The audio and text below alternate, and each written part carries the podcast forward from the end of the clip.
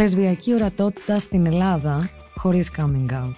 Γίνεται; Γιατί είναι τόσο δύσκολο το λεσβιακό coming out, ειδικά στην Ελλάδα; Γιατί το ανδρικό γκέι βίωμα έχει έρθει στο φως και στη mainstream ζωή μέσα στα χρόνια, αλλά η αποκάλυψη της ομοφιλοφιλικής ταυτότητας μιας γυναίκας είναι ακόμη τεράστιο ταμπού και κυρίως μπορεί και σηματοδοτεί μια σοβαρότατη απειλή κάποτε για την ίδια τη ζωή και κάποτε για τα κεκτημένα της. Δουλειά, περίγυρος, φήμη.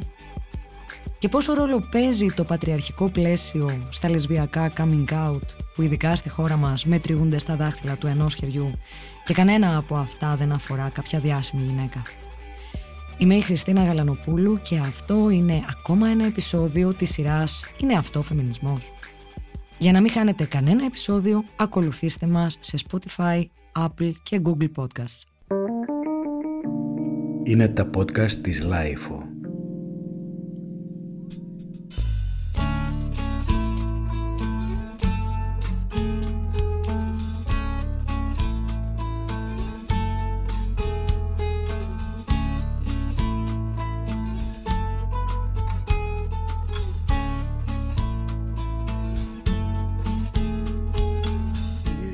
Δεν μπορείς να το πεις και σίγουρα και δεν μπορείς και δεν θες να το αξιώσεις.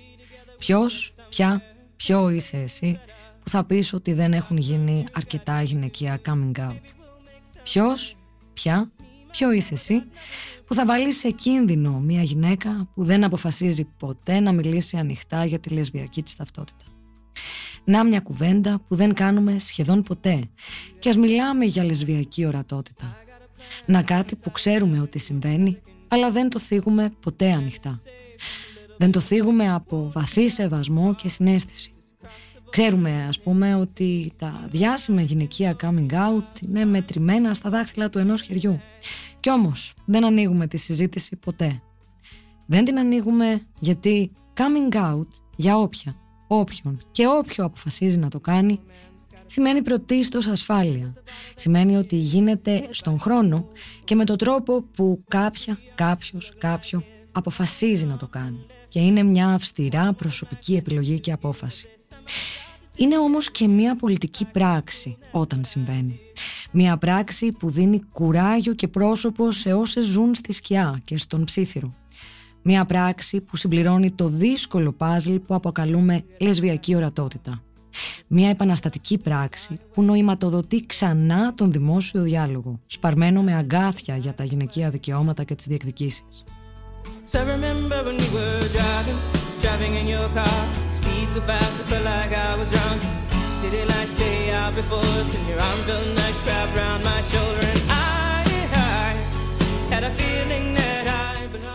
Όμως πώς γίνεται να μιλάμε για ορατότητα χωρίς να έχουμε καταφέρει να εξασφαλίσουμε φως και ασφάλεια για αυτά τα coming out; Και γιατί είναι τόσο δύσκολη για μια γυναίκα η αποκάλυψη της λεσβιακής της ταυτότητας; Σε αυτό είχε απαντήσει έξοχα με ένα άρθρο της πριν από αρκετούς μήνες στο περιοδικό Antivirus η Νάνση Παπαθανασίου.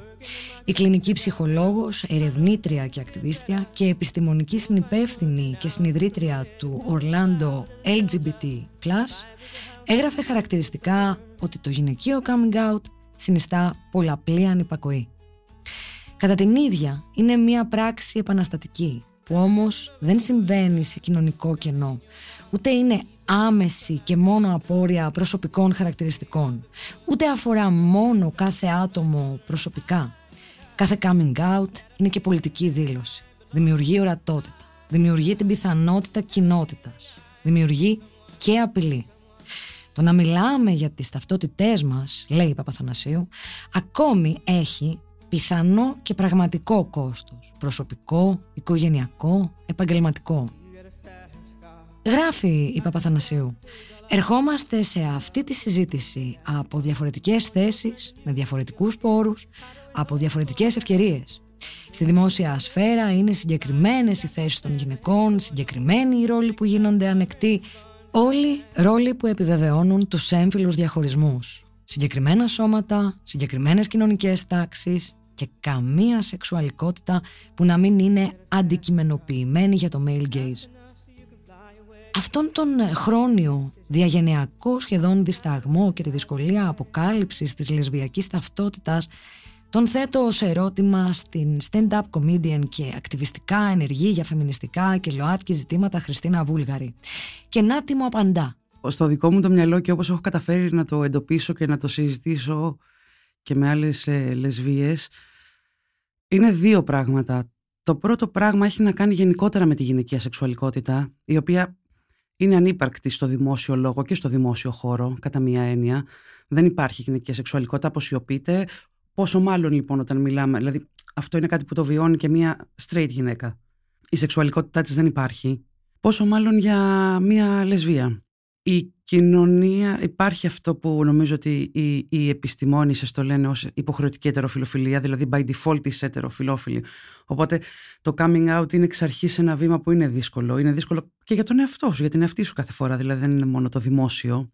Αλλά θεωρώ ότι αυτοί οι δύο παράγοντες κάπως συντελούν στο να έχεις πάρα πολλές δεύτερες σκέψεις πριν μιλήσεις δημόσια και πολύ περισσότερο όταν από αυτό μπορεί να εξαρτάται η δουλειά σου, η καθημερινότητά σου, η ζωή σου, η οικογένειά σου, άλλοι άνθρωποι, κυρίως η ασφάλεια προφανώς.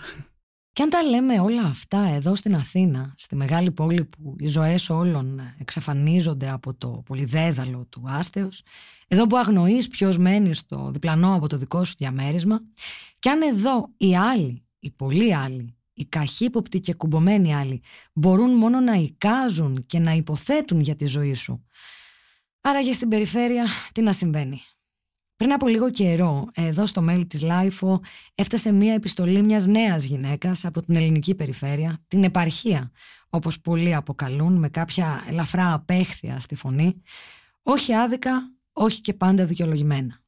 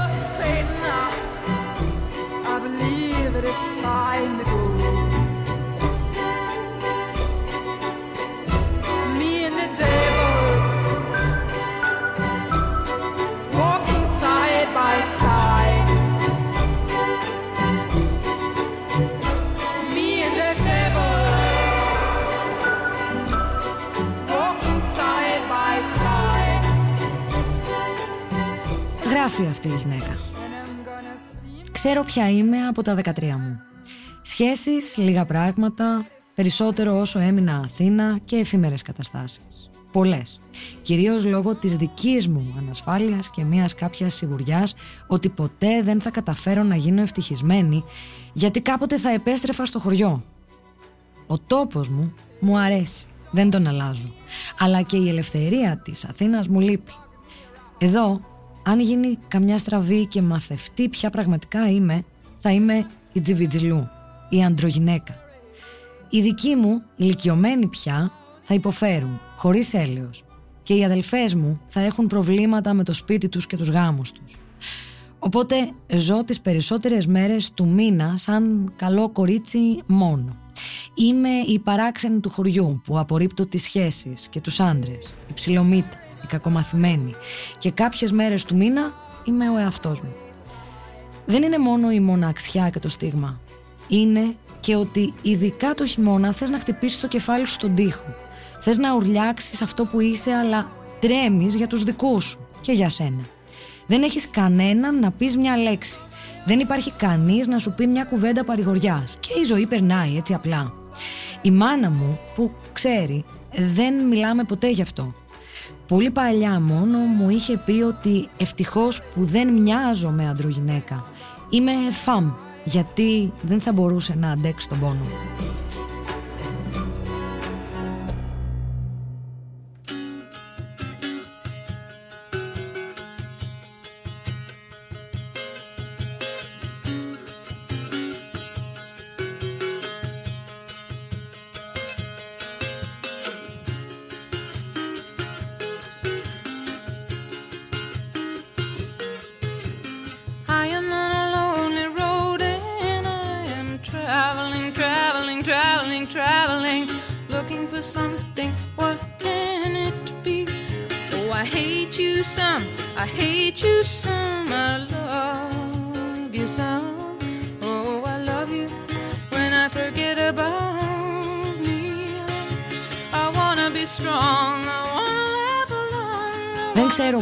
Θα αντέξω κι εγώ. Έχω και ένα δάνειο που με ζορίζει και δεν μπορώ να τα τεινάξω στον αέρα όλα έτσι απλά. Κάποιες ίσως πιστέψετε ότι δεν είναι τόσο δύσκολο όσο το περιγράφω, αλλά στην επαρχία τα πράγματα δεν άλλαξαν ποτέ. Όλη τη μέρα δουλεύω για να μην σκέφτομαι και τα βράδια που ξαπλώνω να κοιμηθώ, ονειρεύομαι ότι ξυπνάω, ότι το ξέρουν όλοι και ότι η ζωή, η ζωή μου συνεχίζεται κανονικά, σαν να μην έγινε και τίποτα σημαντικό. Όλα αυτά με έχουν κάνει κάπως φοβική στις όποιες σχέσεις μου με κοπέλες και έχω μείνει πίσω πολύ. Γιατί γράφω, θα μου πείτε. Για να τα βγάλω από μέσα μου. Για να ξυπνήσω και αύριο χωρίς να κάνω κάτι που θα κάνει κακό στην οικογένειά μου. Για να φτάσω έστω στα μισά του δανείου και να κινηθώ διαφορετικά, χωρίς να τρέμω τα πάντα.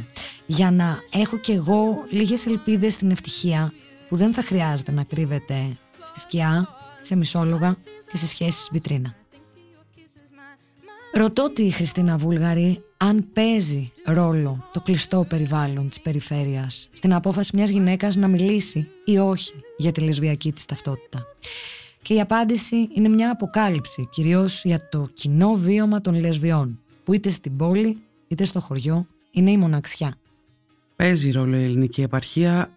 Μ' αρέσει που θα μιλήσουμε λίγο επιστημονικά και ιστορικά σήμερα. Μ' αρέσει αυτό. Το λεσβιακό βίωμα είναι κυρίως μοναξιά. Παραδοσιακά. Είναι μοναξιά. Άμα σκεφτείς ότι το πρώτο λεσβιακό μυθιστόρημα μεταφράστηκε στα ελληνικά ήταν το πηγάδι της μοναξιάς, που είναι ακριβώς αυτό. Και η ανάγκη όλων των λεσβιών να υπάρξουν σε χώρους είτε είναι κάποιο μαγαζί τύπου μπαρ, τύπου καφέ είτε είναι μια εθελοντική ομάδα είτε είναι κάνουμε μαζί πολεμικές τέχνες είτε είναι κεντάμε μαζί, δεν ξέρω, βγάζουμε τη σκυλιά μας βόλτα είναι αυτό. Το βίωμα το βασικό είναι μοναξιά. Και φαντάσου αν είναι μοναξιά στις ηλικίες των 20 και των 25, τι γίνεται όταν περάσει τα 35, που αλλάζουν πάρα πολύ τα πράγματα. Δεν έχεις αυτό που έχουν οι άλλοι, παιδιά, οικογένειες. Είναι άλλο το βίωμα πια από ένα σημείο και μετά. Σαφώς στην επαρχία είναι πολύ μεγαλύτερο αυτό το βίωμα, αυτή η μοναξιά, αυτό το. Το δεν σε καταλαβαίνει κανείς, το είσαι μόνη σου, το είσαι διαφορετική, το, το, το. Δεν είναι πολύ μεγάλη διαφορά με την Αθήνα. Δεν είναι πολύ μεγάλη. Μπορεί να έχει αλλάξει τα τελευταία 20 χρόνια, αλλά δεν θεωρώ ότι ας πούμε, τη δεκαετία του 80, του 70 ήταν πολύ διαφορετικό το βίωμα στην επαρχία από ότι στην Αθήνα. Γιατί εν τέλει και αν αποφάσισε να φύγεις από την επαρχία και να έρθεις στην Αθήνα, δεν θα έβρισκες και πολλά πράγματα. Συν όλοι προφανώς τη βία και την κακοποίηση της κοινωνίας. Και ειδικά όταν μιλάμε για λεσβείε, επειδή ε, μιλάμε με αυτούς τους όρους για λεσβείε που φαίνονται ότι είναι λεσβείε. Που είναι πιο αρενοπές, που έχουν άλλη έκφραση φίλου από μια γυναίκα που μπορεί να είναι στην πιο θηλυκή πλευρά και να περάσει λίγο πιο ήσυχα η ζωή της στην επαρχία σε σχέση με τον κοινωνικό δεν θα περάσει διαφορετικά, δεν θα περάσει καλύτερα από μια γυναίκα που πηγαίνει να ρενοποιεί. Αλλά είναι άλλο το πώς αντιμετωπίζει η κοινωνία. Δηλαδή παίζει ρόλο και η έκφραση του φίλου.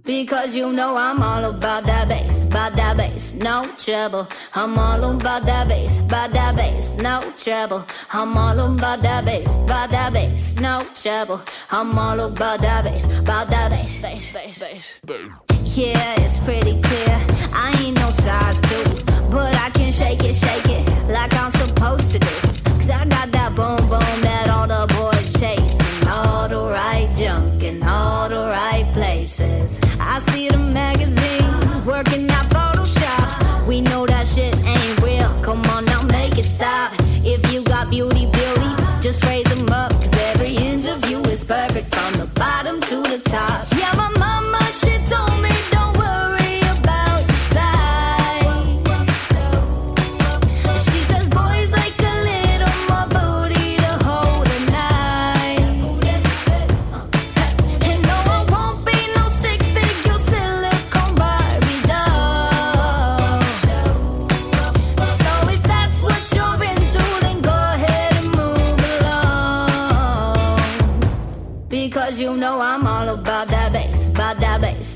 Trouble. I'm all about that bass, about that bass, no trouble.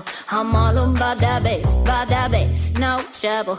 I'm all about that bass, about that bass. Hey, I'm bringing booty back. Go ahead Η Χριστίνα βάζει στην κουβέντα μας τον όρο της έκφρασης φίλου, δηλαδή το πώς ένα άτομο αναφέρεται στους τρόπους με τους οποίους εκδηλώνει αρενοπότητα, θηλυκότητα ή άλλες έμφυλες συμπεριφορές και χαρακτηριστικά στο κοινωνικό σύστημα και συγκεκριμένα το πώς εκφράζει σε τρίτα πρόσωπα τον τρόπο με τον οποίο βιώνει την ταυτότητα φίλου του.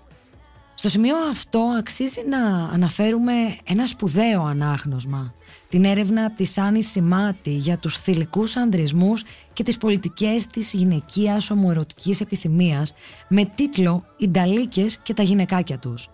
Εκεί η Σιμάτη μέσα από μια ενδελεχή καταγραφή και ταξινόμηση επιχειρεί να εξηγήσει την ορατή λεσβία και κάπως έτσι να φέρει στο φως και την αόρατη, αυτή που ζει στις σκιές.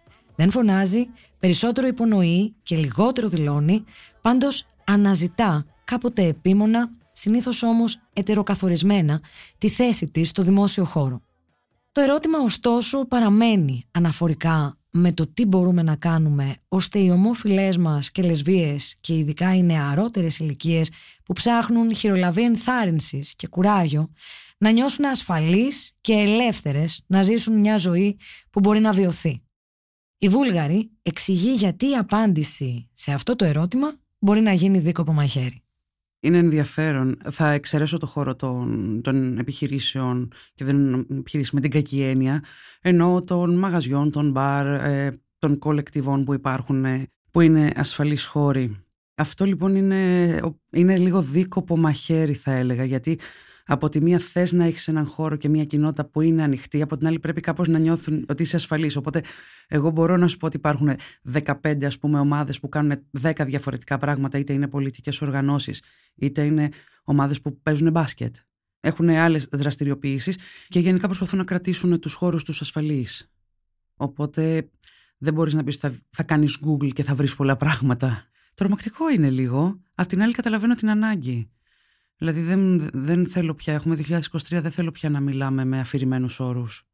Θέλω να μιλάμε συγκεκριμένα, θέλουμε να κάνουμε πράγματα και έχουμε το ένα και το πρώτο βασικό εργαλείο είναι η διαχείριση των ασφαλών χώρων, το ότι ξέρεις κάτι εδώ είσαι ok. Και το δεύτερο είναι τουλάχιστον όσον αφορά το κομμάτι το επαγγελματικό, η θετική διάκριση. Δηλαδή δεν μπορώ άλλο να μιλάμε για πράγματα του. Είναι θέμα παιδείας, να περιμένουμε τις επόμενες γενιές, δεν γίνεται άλλο. Ωραία λοιπόν. Ας δούμε όμως και το κομμάτι των συνεπειών. Τι χάνεις όταν αποφασίζεις να ζήσεις ανοιχτά ως λεσβία. Τι έχασε η Βουλγαρή. Αλλά και τι κέρδισε; Και κυρίως το δικό της coming out της έστειλε κόσμο που αναζητά συμβουλή, καθοδήγηση, μια σταγόνα θάρρους ίσως. Σίγουρα έχασα φίλους. Σίγουρα έχασα φίλους ε, συμφοιτητές, συμμαθητές από τις παιδικές ηλικίες κάπως αλλάζουν τα πράγματα. Αντιλαμβάνομαι ότι υπάρχει ένα κομμάτι που αλλάζει και η καθημερινότητα και οι ανάγκες και οι προτεραιοποιήσεις. Οι φίλες μου, ας πούμε, οι πλέον έχουν παιδιά, οικογένεια. Είναι διαφορετικές πια οι ζωές και οι ανάγκες. Δεν είναι πολύ μεγάλο θέμα ο αντίκτυπος στα επαγγελματικά, το οποίο επειδή πλέον είμαι και 20 χρόνια που δουλεύω, οπότε έχω περάσει από διαφορετικές φάσεις πάρα πολλές επαγγελματικά. Από την άλλη, τρομάζω να σκέφτομαι πώς θα ήταν αν δεν το είχα κάνει, πώς θα ζούσα. Δηλαδή, οι πιο κοντινοί μου άνθρωποι έχω κερδίσει σχέσεις ζωής, όντας ε, ανοιχτά αυτό που είμαι. Δεν έρχονται ακριβώς για συμβουλή πέρα από το, ε, από το καλλιτεχνικό που θα έρθουν συναδέλφους ή κορίτσια που θέλουν π.χ. τώρα να μπουν στην κομμωδία και κάπως ξέρεις, φοβούνται και δεν ξέρουν πώς να διαχειριστούν στο τι δημιουργούν καλλιτεχνικά την ταυτότητά τους. Όχι, δεν είναι αυτό. Δεν θα είχα, ε, σκέφτομαι τώρα όπως, το, όπως με ρωτάς ότι δεν θα είχα κάνει κι εγώ το ίδιο. Θεωρώ ότι απλά επειδή συνεπάρχουμε πάρα πολύ σε χώρους είναι από μόνο του κάτι διαφορετικό. Αντιλαμβάνομαι ότι όπως και εγώ, ας πούμε, άμα βρεθώ με μια γυναίκα λεσβία που είναι out και είναι 65-70 χρόνων τώρα, νιώθω καλά ότι είναι στο χώρο, είμαστε στον ίδιο χώρο και νιώθω καλά μαζί της.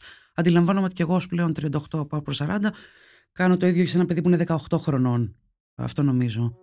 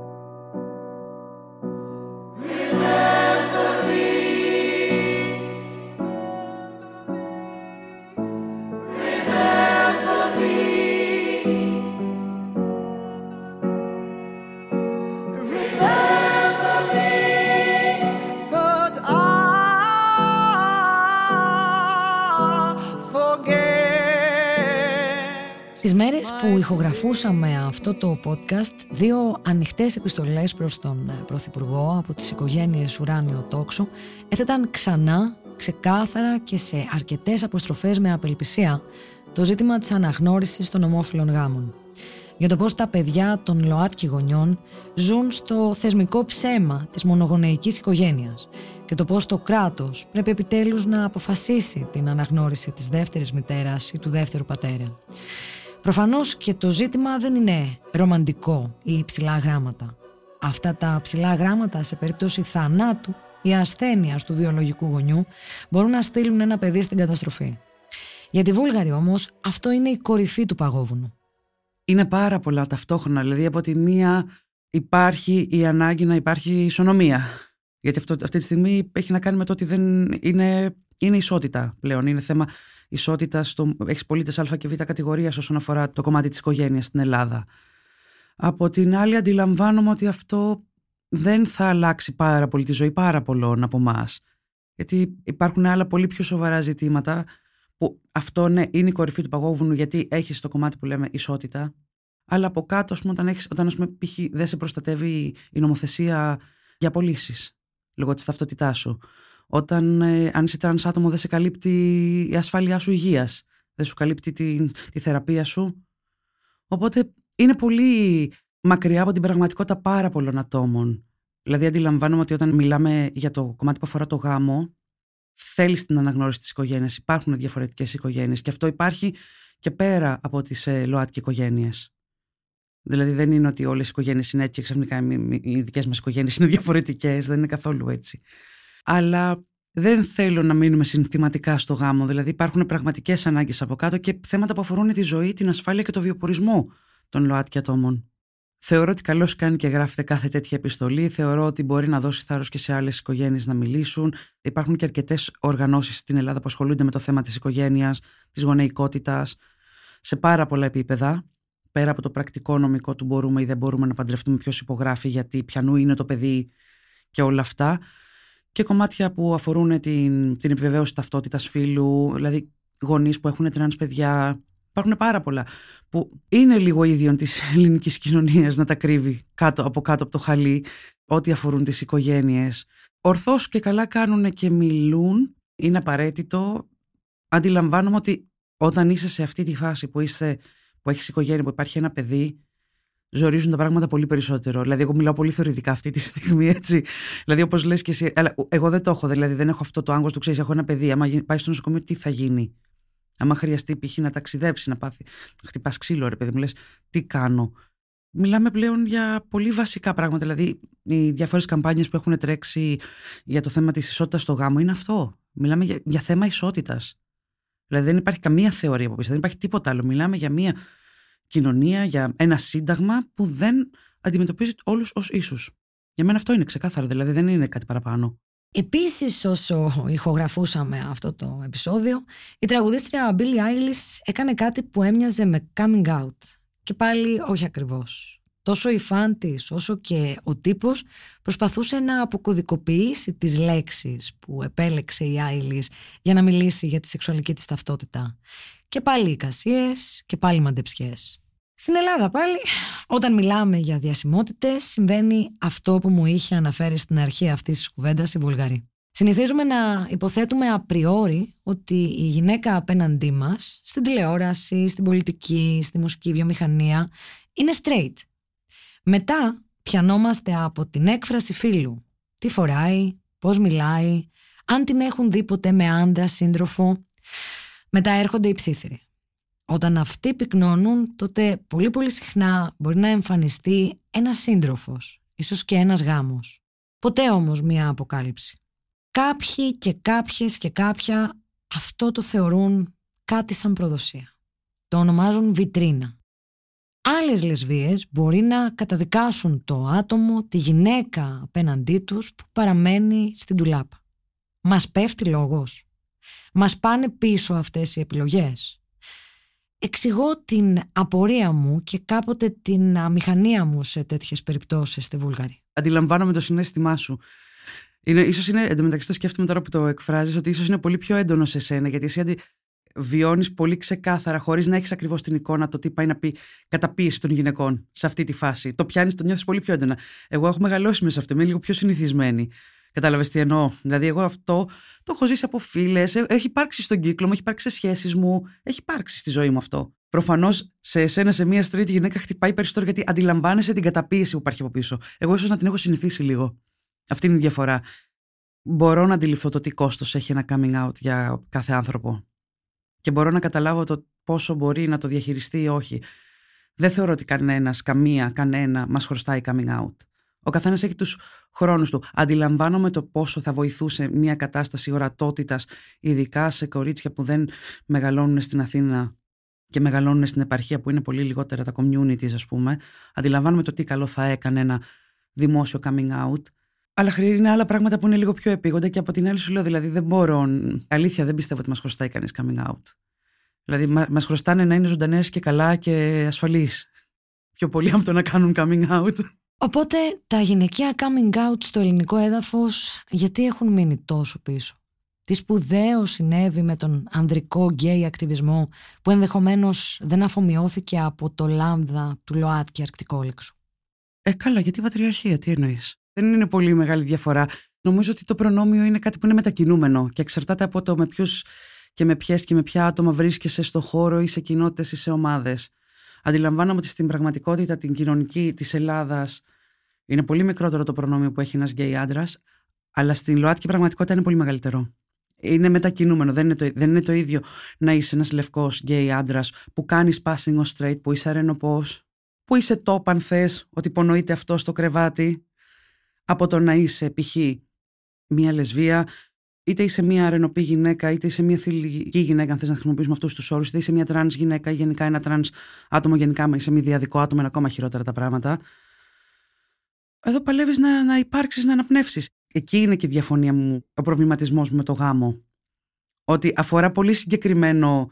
Πρέπει να είσαι μεσαία τάξη και πάνω, δηλαδή το πρόβλημά σου να είναι αυτό πια όταν έχεις κόσμο που απολύεται λόγω της ταυτότητάς του ή που δεν μπορεί καν να βρει δουλειά. Υπάρχουν λεσβίες και μη δυαδικά και τρανς άτομα που, δεν έχουν καν, που είναι καθηγητές πανεπιστημίου και δεν έχουν καν πρόσβαση στα πανεπιστήμια. Οπότε καταλαβαίνεις για το πόσο μεγάλη διαφορά είναι. Δηλαδή, πόσες λεσβίες καθηγήτριες πανεπιστημίου έχουμε, ας πούμε. Μπορώ να σου πω ότι ξέρω αρκετές που είναι άνεργες. Υπάρχουν βιώματα και υπάρχουν και συναισθήματα και πολιτικές συναισθήματα, αν θες να μιλήσουμε αυτούς τους όρους, που είναι διαφορετικές. Εγώ ας πούμε νιώθω πολύ πιο εύκολα και πολύ πιο οικεία και πολύ πιο σπίτι μου με ένα τρανς άτομο που έχει βιώσει αποκλεισμούς από ότι π.χ. με έναν γκέι άντρα προνομιούχο, με μια καλή δουλειά, με όλο αυτό που φέρει αυτό. Μέσα στην κοινότητά μου. Είμαστε τουλάχιστον και στο κομμάτι που αφορά τις λεσβίες στα πρόθυρα, είμαστε, αρχίζουμε πλέον και μιλάμε για ΛΟΑΤΚΙ γυναίκες. Για λεσβίες, bisexual, trans και queer γυναίκες και άτομα. Μας ενδιαφέρει αυτό. Μας ενδιαφέρει γιατί έχουν χάσει το χώρο τους και τον διεκδικούν πάρα πολύ και είναι πάρα πολλές από αυτές και πολύ ευάλωτες ομάδες. Μιλάμε για ορατότητα λοιπόν και για χαμένους χώρους στη δημόσια σφαίρα. Όμως ας είμαστε ειλικρινείς. Πού υπάρχει η λεσβιακή ζωή; Στην τηλεόραση για παράδειγμα.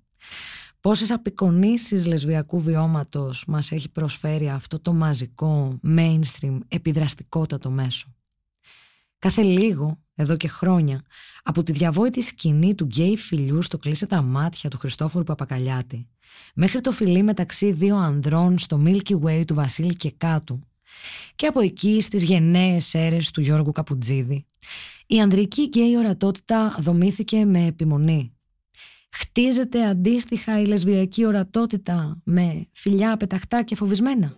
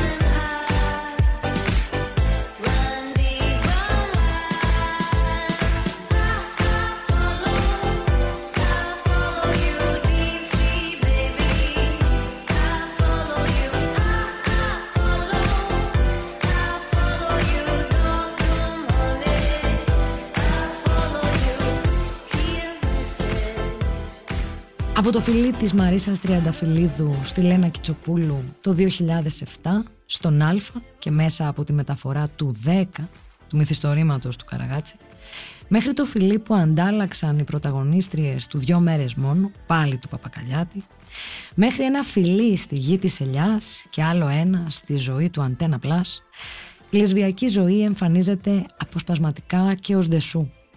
Συνήθως όμως υπονοείται, κλείνει το μάτι, φετιχοποιείται.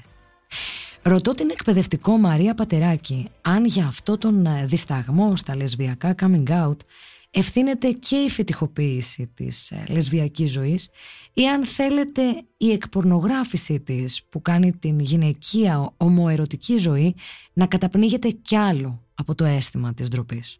Παίζει και με το παραπάνω. Ιστορικά η γυναικεία φύση συνδέεται με την ασυγκράτητη σεξουαλικότητα, αυτή που παρασύρει τους άντρες και τους φτάνει στα σημεία να βιοπραγήσουν ή και να ξεκινήσουν ακόμα και πολέμους με τον λόγο αυτό να αποτυπώνεται σε όλα τα προϊόντα πολιτισμού. Αυτές οι πολιτισμικές αξιολογήσεις που έχουν αποδοθεί στη θηλυκότητα από τις απαρχές της πατριαρχικής οργάνωσης της κοινωνίας συνοδεύουν τις γυναίκες έτσι κι αλλιώς. Επομένως, ό,τι ξεφεύγει από το κανονιστικό πλαίσιο ελέγχου της γυναικείας σεξουαλικότητας θεωρείται φετίχ. Το ίδιο συνέβη και με τις μαύρες γυναίκες και τους μαύρους άντρες και αυτό είναι κάτι που τη μαύρη φυλή τη συνοδεύει ακόμα και μέχρι σήμερα. Η ιστορία της Αφροδίτης των Νοτεντότων είναι μία από τις πιο ακραία απάνθρωπες περιπτώσεις φετικοποίησης των μαύρων γυναικείων σωμάτων. Επομένως, μία γυναίκα που θεωρείται ότι δεν υπάρχει σε αυτόν τον πλανήτη για να τεκνοποιήσει και να εκπληρώσει αυτό που της έχει φορεθεί ως προορισμός, άρα δεν μπορεί να ελεγχθεί η σεξουαλικότητά της μέσα από τη μητρότητα, σημαίνει ότι την ενδιαφέρει μόνο το σεξ. Θεωρείται δηλαδή αυτό. Αυτό μέσα από το πατριαρχικό αφήγημα συνιστά από μόνο του πολλαπλασιαστικό παράγοντα σεξουαλικοποίησης και φετιχοποίησης των ομοφυλόφιλων γυναικών που παράλληλα χωρούν μέσα στο αφήγημα της ε, πατριαρχικής ε, πολυκατοικίας. Αυτό συνήθως ε, φτάνει στα αυτιά μας μέσω του κλισέ «δεν με νοιάζει τι κάνει ο άλλος στο κρεβάτι του», μέσα από τα στατιστικά στοιχεία αναχώρα που δίνουν στη δημοσιότητα κατά καιρούς δημοφιλείς ιστότοποι που φιλοξενούν πορνογραφικό υλικό και μέσα από την ε, διαθεσιμότητα ετερόφιλων ζευγαριών να συνευρεθούν σεξουαλικά με γυναίκες που συγγνώμη, προσδιορίζονται ως ε, λεσβίες και χωρούν στην πατριαρχική πολυκατοικία. Η έννοια της ταυτότητας λοιπόν πάει περίπατο. Για την Πατεράκη, η οποία υπήρξε ιδρυτικό μέλος της οργάνωσης Πολύχρωμο Σχολείο από το 2016 έως το 2020 και σήμερα διαχειρίζεται προγράμματα διαμεσολάβησης ομιλίκων και περιεκτικής σεξουαλικής εκπαίδευσης στο σχολείο, η δυσκολία έχει κι άλλα αντικίνητρα και μου εξηγεί σχετικά. Η αποκάλυψη του σεξουαλικού προσανατολισμού όταν αυτός δεν είναι τερόφιλος, γιατί αλλιώς προφανώς και δεν χρειάζεται, δεν είναι μια μεμονωμένη στιγμή, είναι διαδρομή της οποίας το τέλος είναι η αποκάλυψη σε ένα ευρύτερο κοινό. Στη διαδικασία αυτή επιδρούν παράγοντες που συνδέονται με το φύλλο, με τη φυλή, την κοινωνική τάξη, τη γονεϊκότητα, την οικονομική κατάσταση και χαρακτηριστικά που μπορεί να ενισχύσουν, να καθυστερήσουν, ακόμα και να αποτρέψουν ένα coming out. Σημαντικό ρόλο σε αυτή τη διαδικασία επίσης παίζουν και οι κυρίαρχες αναπαραστάσεις του κοινωνικού πλαισίου και τα νοήματα που συνδέονται με αυτές σε ό,τι αφορά το φύλλο και το σεξουαλικό προσανατολισμό. Όταν η κυρίαρχη στάση της κοινωνίας είναι να μην σε βλέπει και όταν σε βλέπει εκτός από ντροπή και ενοχή να προσπαθεί να σε πείσει ότι δεν έχει καμία πολιτική αξία η ορατότητά σου, νομίζω ότι η αναβολή και η αποτροπή του coming out είναι μία από τις πολλές συνέπειες. Σε αυτή τη μεγάλη εξίσωση, νομίζω πως είναι σημαντικό να προσθέσουμε ότι μόνο στον προηγούμενο αιώνα αρχίσαμε να γινόμαστε οι γυναίκες ορατές ως άνθρωποι και να διεκδικούμε θέσεις στο τραπέζι της συζήτησης με όρους ισότιμους με αυτούς των ανδρών. Επομένως, το να ορίζουμε οι ίδιες τη σεξουαλικότητά μας και να μιλούμε οι ίδιες για αυτήν είναι μια ιστορικά πρόσφατη κατάσταση που πιστεύω ότι βρίσκεται ακόμα σε εξέλιξη. Για πολλές γυναίκες, έτσι κι αλλιώς η σεξουαλικότητα ως πτυχή της ύπαρξής τους βιώνεται με σιωπή, ντροπή, ενοχή, ανεξάρτητα από το σεξουαλικό προσανατολισμό. Επομένως, μια γυναίκα που δεν αποθεί αυτό που αισθάνεται για άλλες γυναίκες και το βιώνει, γνωρίζει καλά ότι αντιμετωπίζει μια επιπλέον πρόκληση ως προς την ορατότητα της σεξουαλικότητάς της.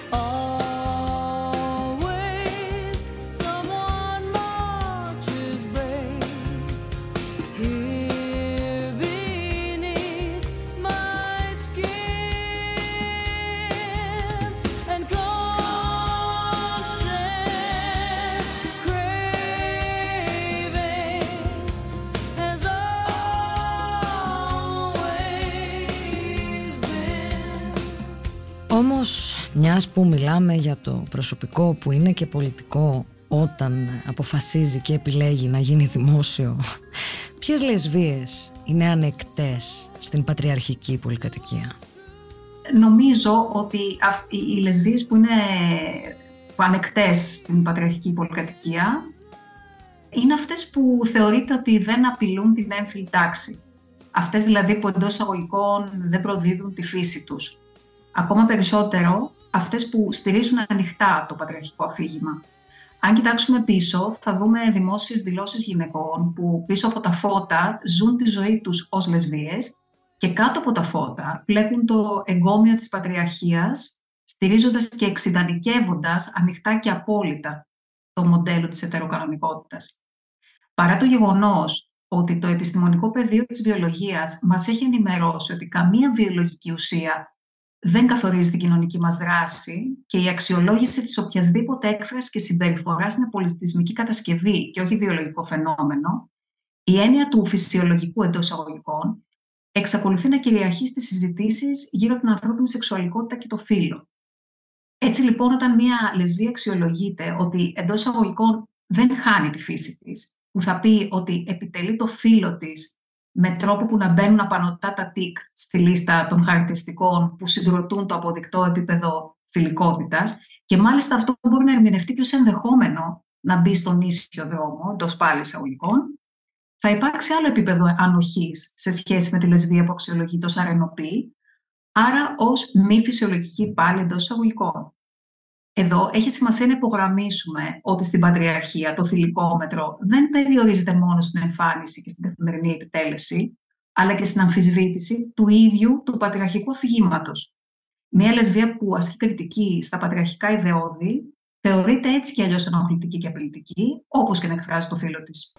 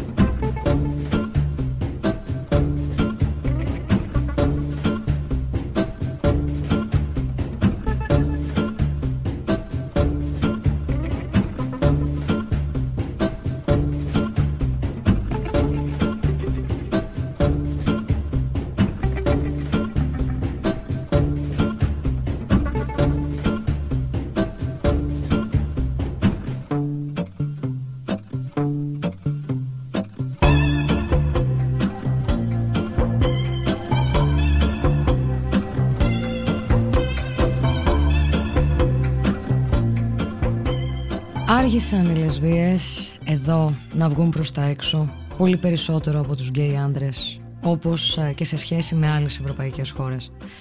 Ακόμα και σήμερα ελάχιστες είναι οι επώνυμες που είναι out και σε αυτές δεν συμπεριλαμβάνεται κανένα από τα 38 εκείνα ονόματα που όλοι ξέρουμε. Και εκείνες επιμένουν να το κρατάνε κρυφό καμάρι. Έλεγε πριν από λίγους μήνες η θρυλική Μαρία Cyber στον Θοδωρή Αντωνόπουλο και σε μια μεγάλη απολογιστική συνέντευξή της στη LiFO. Η βραβευμένη για τον ακτιβισμό της Μαρία Κατσικαδάκου δεν φοβάται τις λέξεις και κυρίως την αλήθεια, την ενδοκοινοτική και την άλλη. Αυτή που δεν λέγεται το βιβλίο της για μια λεσβιακή ζωή που κυκλοφόρησε πριν από λίγο καιρό εκτός από ένα καλαίσθητο φωτογραφικό ιστορικό του γυναικείου ομοερωτισμού στην Ελλάδα τη δεκαετία του 80 είναι και μια ενθαρρυντική σπροξιά. Λεσβείες μιας άλλης γενιάς συμφώνησαν να δημοσιευτούν λήψεις της ε, Μαρίας Κατσικαδάκου σε αυτήν την έκδοση. Ένα νεύμα από το μέλλον μέσα από φωτογραφίες προσώπων του πρόσφατου λεσβιακού παρελθόντος στην Ελλάδα. Και ναι, τα γυναικεία coming out ή η απουσία τους είναι ένα θέμα. Όμως ε, η Gen Z κάνει βήματα. Στο podcast του Άρη Δημοκίδη, το σχετικό με τα διάσημα coming out, και πάλι υπερτερεί το ανδρικό στοιχείο. Όμως σημειώνονται ενθαρρυντικά new entries νεαρών γυναικών που αποφάσισαν στο χρόνο και με τον τρόπο τους να βγουν στο φως. Από το «Για όλα φταίει τον Καζόν» την θρηλυκή ταινία της ε, Ζωζιάν Μπαλασκό μέχρι την ε, σεξουαλικοποιημένη ζωή της Αντέλ του Αμπτελκασίς και από το Μπεζμουά της Βεζινή Ντεπάν μέχρι την ευνοούμενη του Λάνθιμου οι αναπαραστάσεις του λεσβιακού βιώματος ε, στα μίντια πυκνώνουν αργά αλλά σταθερά και ενθαρρύνουν όχι μόνο τις λεσβίες αλλά όλες και όλους και όλα μας στη σύνθεση ενός ασφαλέστερου πλαισίου που θα εγγυάται περισσότερη ορατότητα. Για όλους, για όλες, για όλα. Στην πράξη.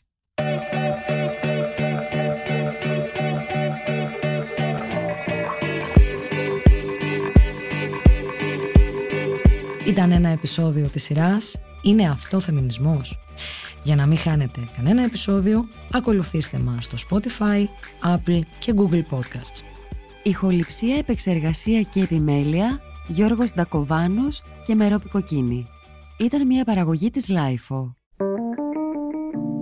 Είναι τα podcast της Lifeo.